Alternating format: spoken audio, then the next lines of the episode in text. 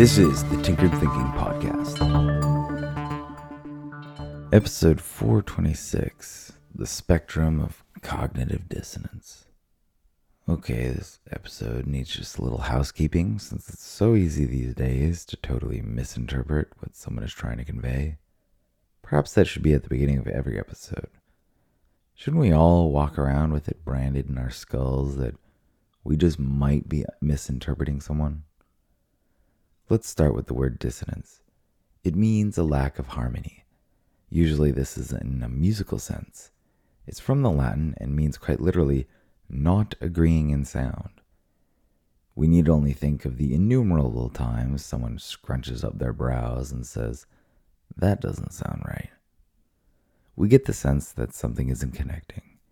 Either another person isn't well connected to reality and is therefore painting an inaccurate picture of the situation, or we ourselves have misunderstood their meaning and the picture we are painting in our own mind, based on their words, is inaccurate.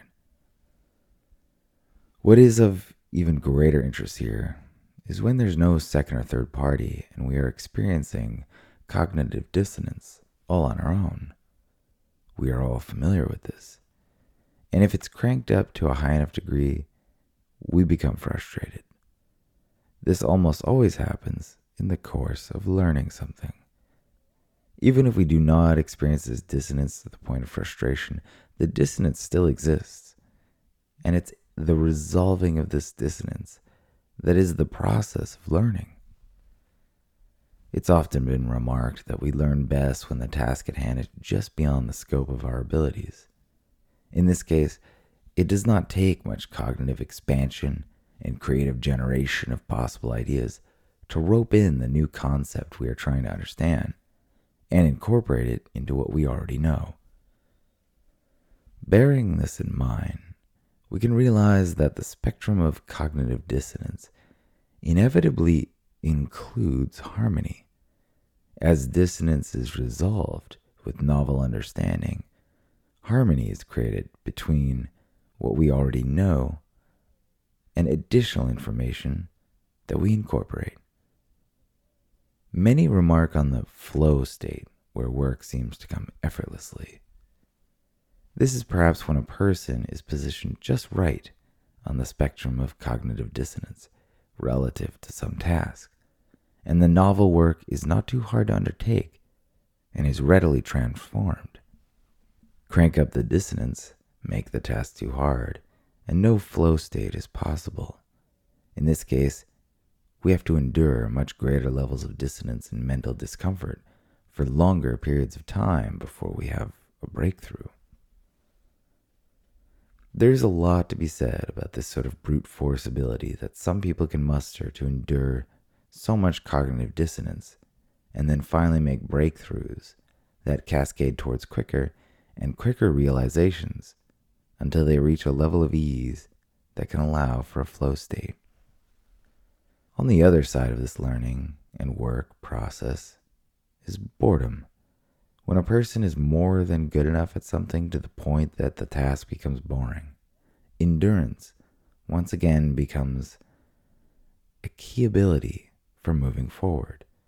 Those who can brute force the boring periods of progress by just sticking at it longer eventually stumble upon some new way to be better. But recognize that such endurance of boredom is a new somewhat meta level of cognitive dissonance, where once we were optimally learning by exploring novel ideas and incorporating them into our understanding of a topic. Now, at the stage of boredom, there's nothing novel that we can see to entertain our mind with. The ability to muster endurance can become that novel aspect of the situation, but it again requires a kind of brute force ability. While it's ideal to land in the sweet spot on the spectrum of cognitive dissonance where a flow state is likely to arise, it's more important to be capable on the entire spectrum of cognitive dissonance. Those who only do what feels good and easy will inevitably miss out on the goods that can be rendered by people who can brute force their way from the hard end of the spectrum down to the easier end. That's not to say it's necessary to do everything on the highest difficulty level. Elite athletes do not train at 100% all of the time for good reason. It's the ability to call up that brute force method that's important.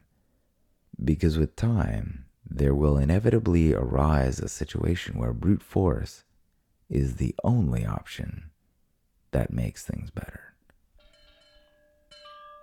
This episode was heavily influenced by James Clear's book Atomic Habits, which you can find on the Tinkered Thinking reading list. This is the Tinkered Thinking Podcast. Thank you so much for listening. If you find the Tinkered Thinking Podcast valuable, there are many ways you can support it. You can review it on iTunes, you can share it on social media with your friends, you can blog about it or discuss it on your own podcast, or you can support it directly, and you can do this on the support page at tinkeredthinking.com. Both one time support and monthly subscription support options are available. Thank you for your support of the show. It's listeners like you that make all of this possible. Any feedback or questions are always welcome, so feel free to reach out. And until tomorrow, remember to be careful about the context.